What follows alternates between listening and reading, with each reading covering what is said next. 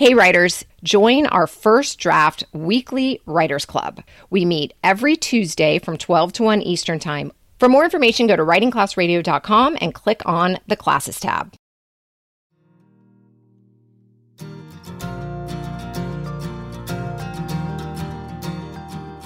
This is Writing Class Radio. I'm your teacher, Andrea Askowitz. If you love and get inspired by true personal stories, and want to learn a little bit about how to tell your own stories, this is your podcast. Today you're going to hear from Bo. And let another mission consume me. Bo's story is about the time he got blocked from a one nine hundred gay chat line. Later in the episode, I talked to Bo. We met on Miami Beach to talk about his life now, twenty-four years after the incident he writes about. This episode is about perspective and how sometimes it takes years to figure out that the way we thought or the things we did were totally fucked up. Warning: the story you're about to hear contains explicit language, so if you're listening while driving carpool, you might want to listen to something more appropriate, like Drake. Hell yeah, hell yeah, fucking right, fucking right, all right, and we say hell yeah, hell yeah, hell yeah, fucking right, damn right, all right. I moved to Miami in the early nineties and chose to live in the heart of the gay ghetto, South Beach. I had grown up in a small southern town in the Bible Belt, and I wanted to live in a place where being gay wasn't an issue. In South Beach, being gay was celebrated. Within walking distance were gay clubs, gay restaurants, a gay gym, and there were gay people everywhere. But I soon learned that shared sexual orientation didn't guarantee community. While I had envisioned scintillating conversations with like-minded intellectuals, what I found were groups and cliques that I just didn't fit into. There were Gym Rats, Circuit Boys, Fashion Queens, Bears, Papi Chulos, Club Kids, the ubiquitous handsome muscle men with the chiseled bodies of Greek and Roman gods that one admired from afar quickly lost their allure when they opened their mouths and screamed, "Hey girl!"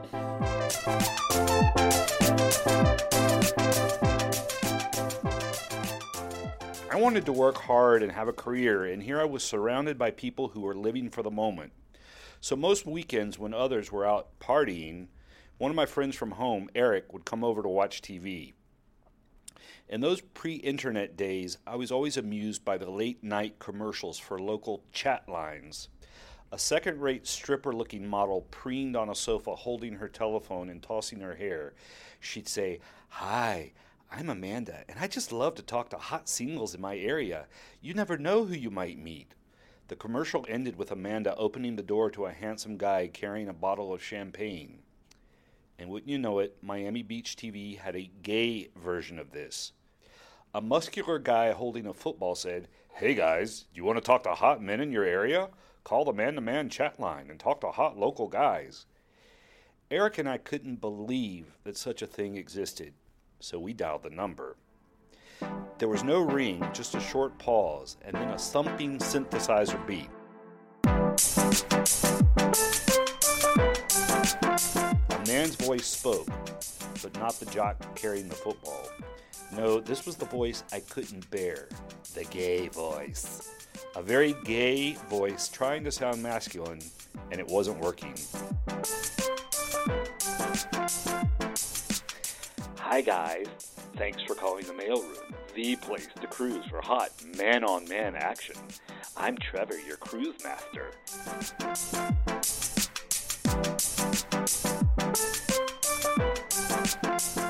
This was the voice that made me ashamed to be gay, the voice that people in the straight world associated with gay people and would make them lump me into a category that I didn't want to be in.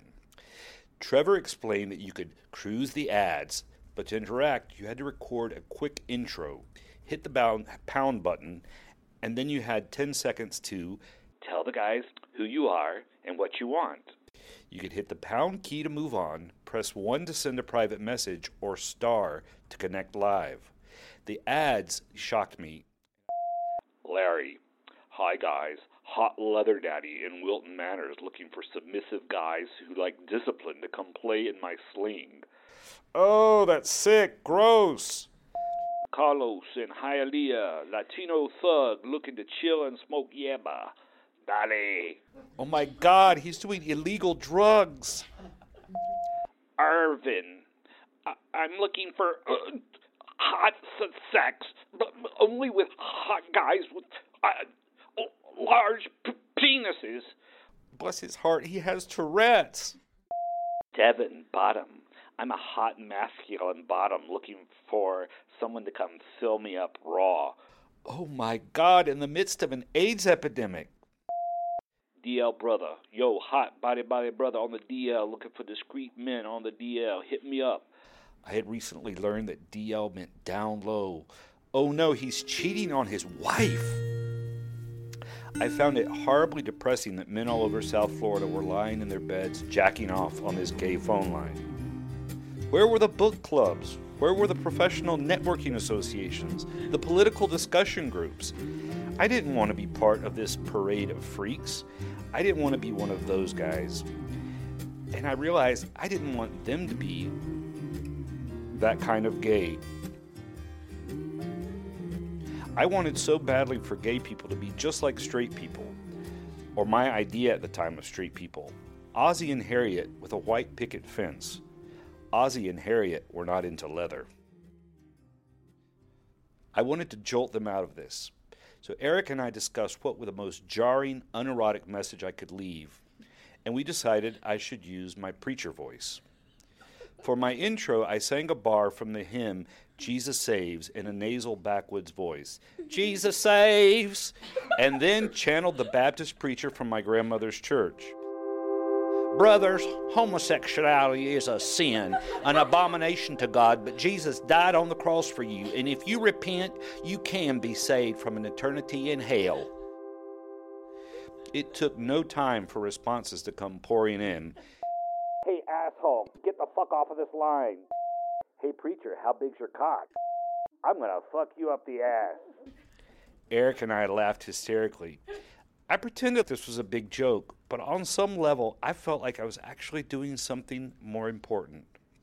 In the book, The Catcher in the Rye, Holden Caulfield says he wants to be the catcher in the rye to protect the children from going over the side of the cliff. I envisioned myself as the gay catcher in the rye, keeping these people from doing dangerous, sinister things. I wanted to save them.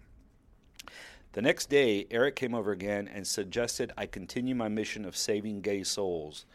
I giddily agreed and dialed the number again.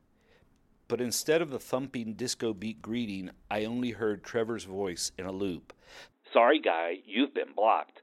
Sorry, guy, you've been blocked. Those faggots, they blocked me. On Sunday, a group of us went to Eric's for dinner, and we told everyone about our weekend telephone calls. But everybody really wanted to hear me do it, and Eric's number wouldn't be blocked. So we dialed.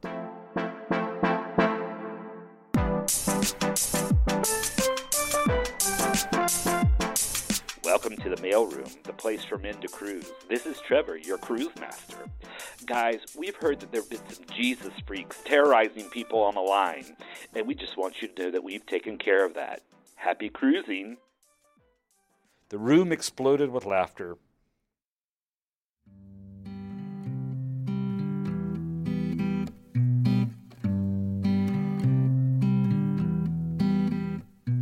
It would be many years before I would be comfortable enough with myself that I didn't view people who were different as a threat to me.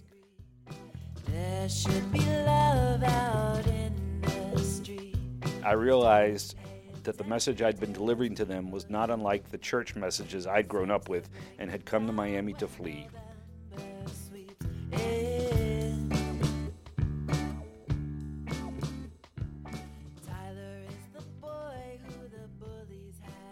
Later in the show, you'll hear a conversation I had with Bo. But first, I want to tell you about our sponsor. When Bo was twenty-six years old, he moved to Miami Beach from the Deep South in hopes of finding a safe place to be gay. twenty-four years later, I sat down with Bo on Lincoln Road, which is the heart of Miami Beach, to talk about coming out and being comfortable with himself. I wanted to know what has changed. We're eating, so excuse the chew.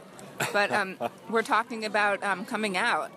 I was probably about thirty-two, and my mom came for a weekend to Miami Beach to visit me, and I told her, um, I finally came out to her, and she cried and was very upset, but over the course of the weekend, she sort of seemed to come to terms with it. At first, she was like, we can't tell your daddy, it'll kill him. And um, my dad would, there'd be a, I don't know, a billboard with a, a woman in a bikini. He's like, oh, that's a, an attractive-looking young lady. And kind of like, look at me for the reaction, you know, and I just... Stupid, yeah. Or, right. Or what I would say, my dad, he would see, uh, when they came to Miami, he'd see all these gay guys walking around, and like there were two gay guys on a corner kissing one day, and it was totally... There were these big, muscular guys, and all of a sudden they started making out. My dad was like, good God almighty, what the hell? You know, he was just totally freaked out.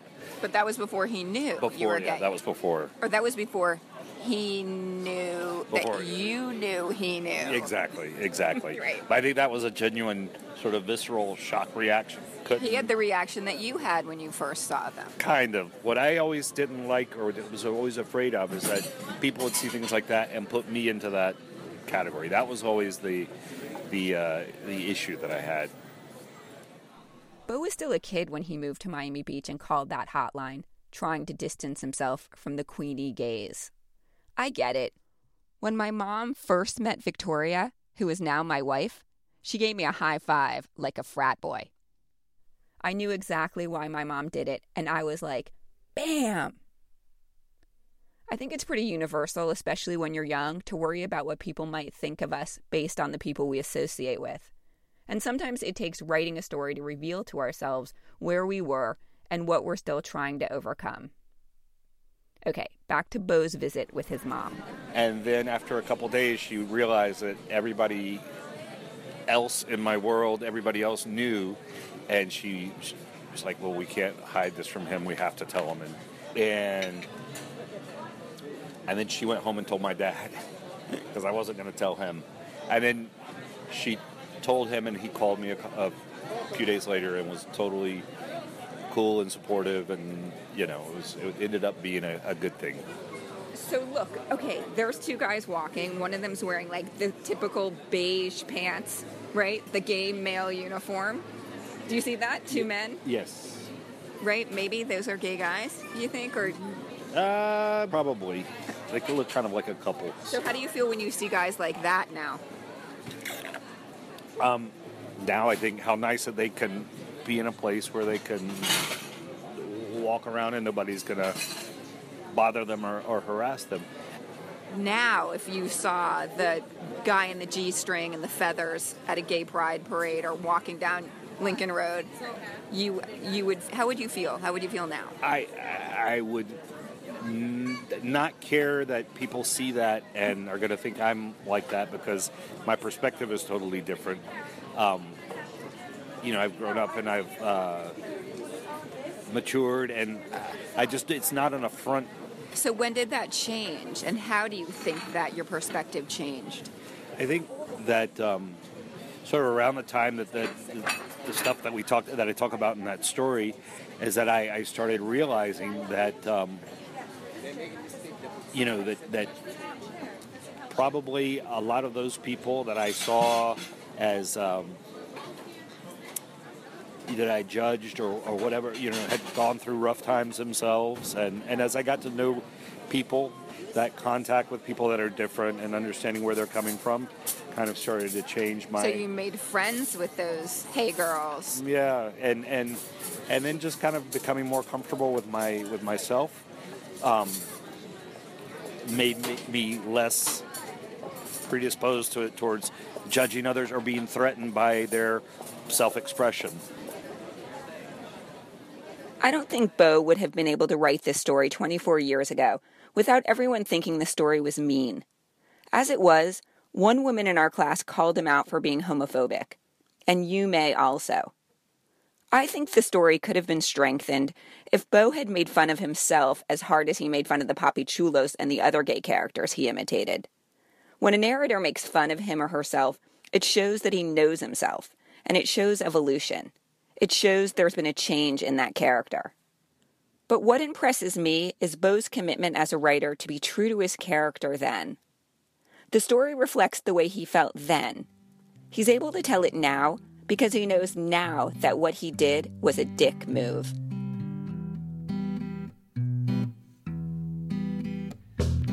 Hey, little batty boy, don't be discreet. There should be love out in the street. Don't pay attention to those people you meet, except to bring them down when November sweeps in. I was thinking that just like Bo was on a mission to save the gay soul, I've brought it on myself to save the straight soul. I feel it's my public duty to improve gay-straight relations. When we first moved into our house, we heard that our neighbor didn't like us because we were lesbians. My neighbor's housekeeper told our housekeeper. So instead of waiting for a welcome basket, I knocked on her door. I really thought that if she didn't like gay people, she needed to meet me. Like I would do her a favor and improve her life. I was sure she'd like me. So my whole family went door to door to meet the neighbors. Sebastian was in the stroller, Tashi was on a skateboard. Vicky even went along with it. I told her it was an American thing. And everyone was super nice, except the woman next door who has a daughter who was twelve at the time. When we came by, the daughter was in the shower. Since then, whenever I go over there to bring cookies, I forget to wear shoes and a bra.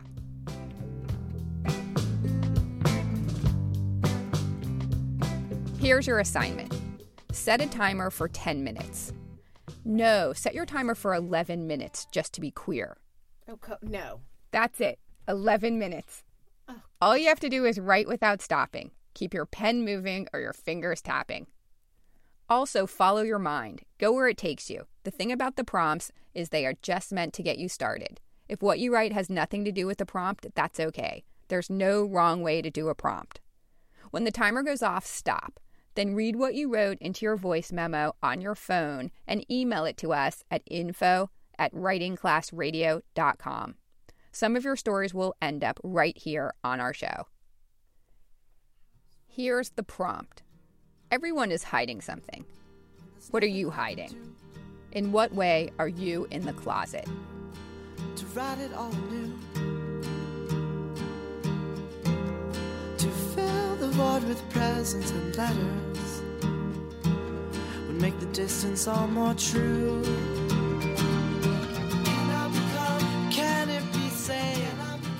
Writing Class Radio is produced by Diego Saldana Rojas, Alison Langer, and me, Andrea Askowitz, with editorial help from Alejandro Santiago and Claudia Franklin. Theme music by Adriel Borshansky. Additional music by Blue Jay and Kat Cousteau. I want to thank all the musicians who donated their original music. I took a step down from my values and my reasons.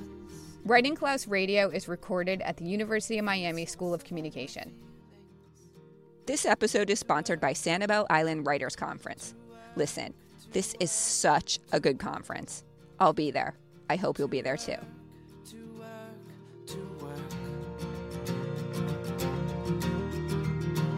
Well, I love to say I'm sorry. I would love to make it up. If you like Writing Class Radio, please rate us on iTunes. I just figured out how to do it from my phone. You go to the podcast app, search Writing Class Radio, click on the big logo, then click review. Did you get that? If not, Google it and tell the world how great we are. To write it all anew. To fill the void with presents and letters would make the distance all more true. There's more Writing Class Radio on our website, writing class radio dot com. Study the stories we study, listen to our craft talks, follow our daily prompts, and time yourself. Then record what you wrote and send it in. There's no better way to understand ourselves and each other than by writing and sharing our stories. Everyone has a story.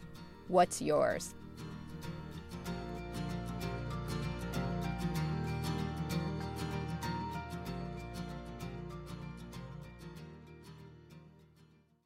I'm Jeff Woods, and I'm shining a light on music and the rock stars who make it. He just was one of those people, he, he stood out. He was a magic guy. He really was a magic guy. All, we all have faults. He had the same amount of faults as we all have. This was before Led Zeppelin. Robert was full on. I mean, he was Led Zeppelin without the band behind him. He had the hair, the jeans, the whole thing, you know. And he was amazing. The Records and Rockstars podcast, heard around the world and yours to hear wherever you get podcasts. All the episodes from Jeff Woods Radio dot com.